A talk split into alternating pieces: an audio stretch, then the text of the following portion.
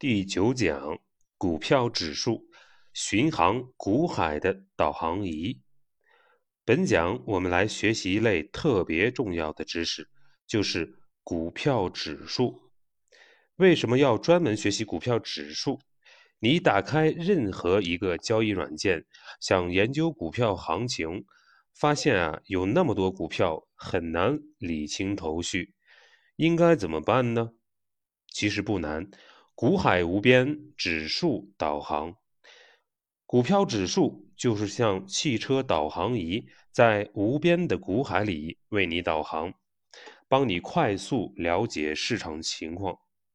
那么具体来说，股票指数有三大功能：第一，让投资者快速了解市场总体行情、总体涨跌；第二，让投资者快速了解市场板块行情，就是知道什么板块在涨，什么板块在跌。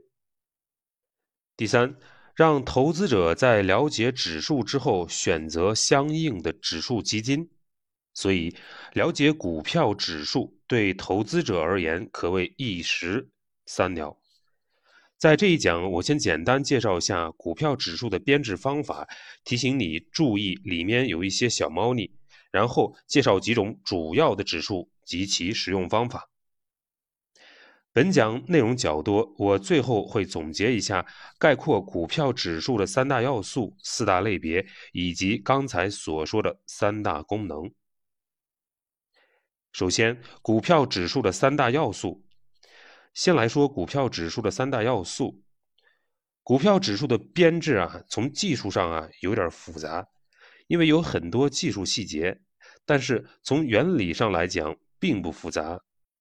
我们重点介绍原理，然后提示一些小细节。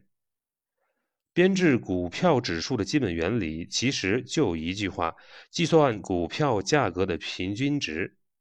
为了算出这个平均值，你要考虑三个问题：第一，哪些股票的平均值，就是选择哪些股票来计算平均值；第二，如何平均，就是选好了股票之后如何计算平均值，每只股票给什么样的权重；第三，如何处理常见的股权变化，比如高送、分股拆股、股票分红等。第一步，选择股票。我们用最常见的上证综合指数来说明这三个问题。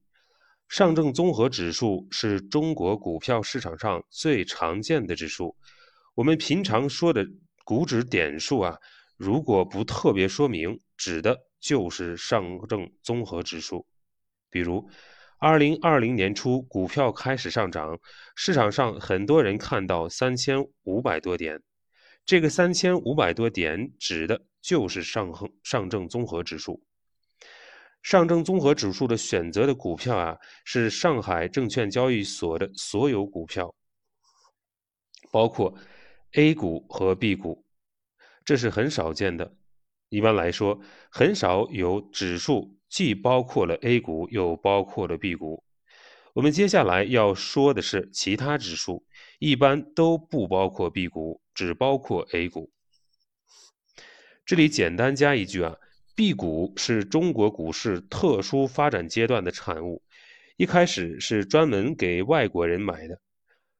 当时国内资金缺乏，是为了向外国人融资。那么后来呢，B 股发行就慢慢的边缘化了。现在交易的 B 股均是两千年及以前上市的，没有太优秀的公司。目前市场上共有九十六只 B 股股票，总市值大概是一千三百二十亿元，平均市值只有十亿元之多，都是很小的股票，流动性也不太好。我不建议普通投资者投资 B 股。我们刚才说了，上证指数既包含 A 股，又包含 B 股。那么上证指数是不是没有剔除任何股票呢？也不是，上证综指剔除的股票有两种，一种是上市时间不足一个季度的股票，另外一种是暂停上市的股票。那么上市不到一个季度的股票，股价通常波动啊比较大，不被纳入指数是有道理的。暂停上市的股票剔除，当然也是情理之中的。所以，上证综合指数的包含范围啊还是很广，做到了尽可能的不剔除。第二步，计算平均值。计算平均值的时候，最重要的就是每只股票的权重。一只股票权重越大，在均值中的占比也就越大，对股对均值的影响也就越来越大。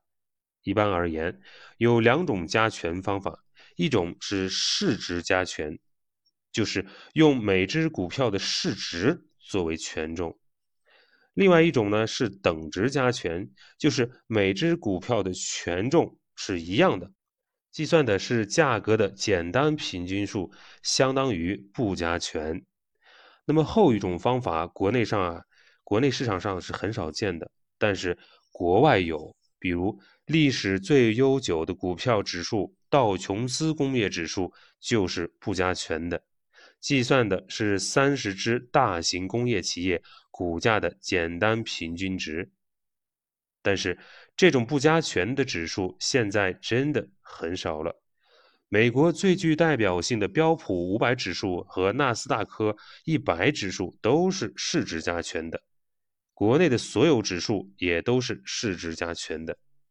那么市值加权就是用股票的股数作为权重，股数多的权重大，因为股数乘以价格就是市值，所以最后衡量的是总市值的变化，因此叫做市值加权。那么作为对比呢，等值加权就是不看股票的股数。相当于假定每只股票的股数都是一样的，所以叫等值加权。显然，等值加权更偏向于股数少、小市值的股票；市值加权偏向股数多、大市值的股票。二者的区别大不大，要看你的目的是什么。如果你只看短期的市场涨跌，比如每天的涨。股票涨跌，那么二者区别不大。如果你看长期的市场回报，那区别就大了。比如长期看小股票的涨幅大一些，时间足够长的话，等值加权就会比市值加权高很多，因为等值加权给小股票的权重大一些。等值加权和市值加权是两种主要的。股指计算方法，了解这两种方法基本就够了。我国的股票指数都是市值加权的。说到股票数量，还有一个小细节，就是我国的股票啊分为流通股和非流通股。那我国的股票指数用的是哪一个股票数量呢？是流通股数还是总股数呢？其实差别也不大，因为随着二零零二零零四年股权分置改革的推进，两者的差异越来越小，大部分股票都变成了流通股。那么第三步呢，是除权不除息。如何处理一些常见的股权变动情况，比如除权除息，这个比较简单，你只需要知道所有的指数。都是除权不除息。什么叫除权呢？就是如果股票的数量发生变化，那么权重就要跟着变。比如前几年流行的高送转，其实就是一个拆股的游戏。十送十的话，股本数增加一倍，股价折一半，总市值不变，你持有的股票价值也不变。这时候股本数翻番儿加权权重也要翻番儿正好抵消价格的腰斩，这就是除权。但是所有 A 股指数都是不除息的，比如说工商银行二零一八年度的分分红方案是每股分红零点二五元，除息日是二零一九年的七月三日。那么到了这一天，因为美股分了红，股价自然会下跌。这时候，包含工商银行的股票指数，比如说上证综指，是不做调整的，任随价格自然回落。这里面说明的是，各个股票的分红量都不大，除夕当天的价格也不一定是下跌的，而且各个股票的分红日日期也都是不一样的。这里需要强调一下，我们平时所说的股票指数，一般都是除权不除息，叫做价格指数。与之对应的是一种指数，叫做全收益指数。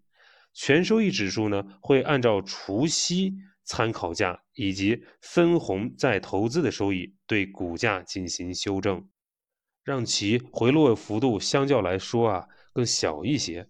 比如。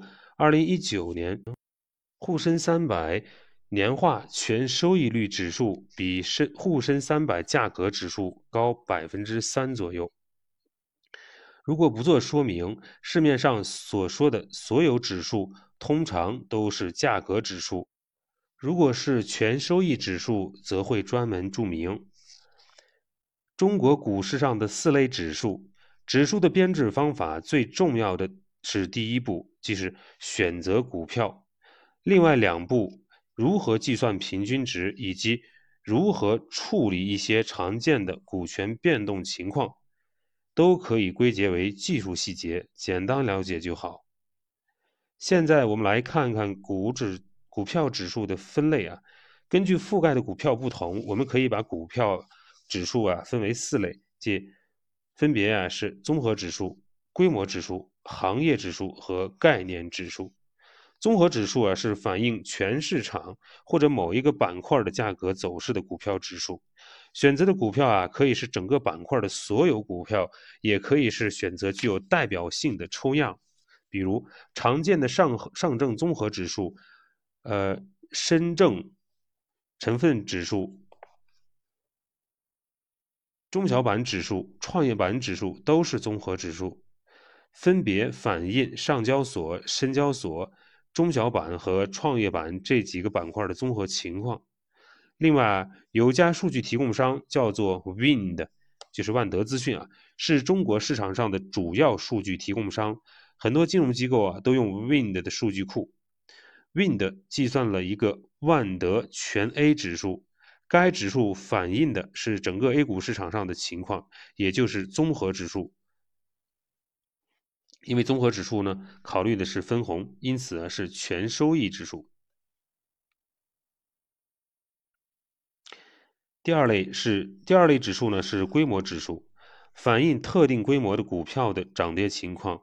市场上常见的规模指数有上证五零、上证一百八和沪深三百，这些都反映的大股票情况。反映中小股票情况的有中证五百和中证。一千，这里面有三个指数啊，需要特殊的注意，就是沪深三百、中证五百、中证一千这三个指数的成分股是不重合的。沪深三百是大盘股，中证五百是除沪深三百之后的中盘股，而中证一千呢是排除沪深三百和中证五零之中中证五百之后的小盘股。任何一只股票。只能在这三个指数的一个里面。这三个指数一共涵盖了一千八百只股票，占 A 股总股票数的一半左右。实际上，中证一千指数成分股的平均市值与中小板指、创业板指、中证五百指数相对啊都更小一些，更能反映沪深两市小市值公司的情况。第三类指数呢是行业指数。市场上啊有很多就是各式各样的行业分类啊，这些分类有相同的地方，也有不同的地方，各有优缺点。我们简单看一下万德二级行业分类指数，共二十四个行业分类，大致啊能反映不同行业的情况。大致来看啊，食品、饮料、耐用消费品、制药、医疗、软件服务。技术硬件等行业表现出色，在产业升级、消费升级、人口老龄化的大背景下，未来这些行业值得关注。关于什么行业值得重点关注，我们就在分析哪些股票涨得好的时候再展开细讲。那么第四类指数呢，是概念指数。概念指数呢，是以某一题材作为支撑，选取的股票并不是以业绩或者市值大小为标准的，而是依据相同的话题，将同类型的股票列入标的，有利于我们快速了解相关概念股的表现。比如，黄金珠宝概念指数选取的标的为金、银、铂、珠宝、首饰有关的上市公司。在人们的观念里啊，这些贵金属、珠宝有保值增值的属性，逐渐啊成为市场规避风险的工具。在市场低迷或者风险增加的时候啊，黄金珠宝概念指数往往逆势反弹。再比如，曾比较火的五 G 概念指数，反映的是五 G 产业链相对相关公司的情况。这个指数呢，还有一个功能，就是连接着相关的指数基金。你如果想参与五 G 相关概相关股票的这种投资啊，不需要去研究每一个公司，只需要去购买这个指数基金，这样既做到了分散风险，还能参与这个行业。我简单挑选了一些概念指数，挑选的标准啊是二零一八年到二零一九年这两年收益率最高的四十个概念指数。这个表啊可以让你。一目了然的了解最近两年哪些概念比较火，涨得比较多。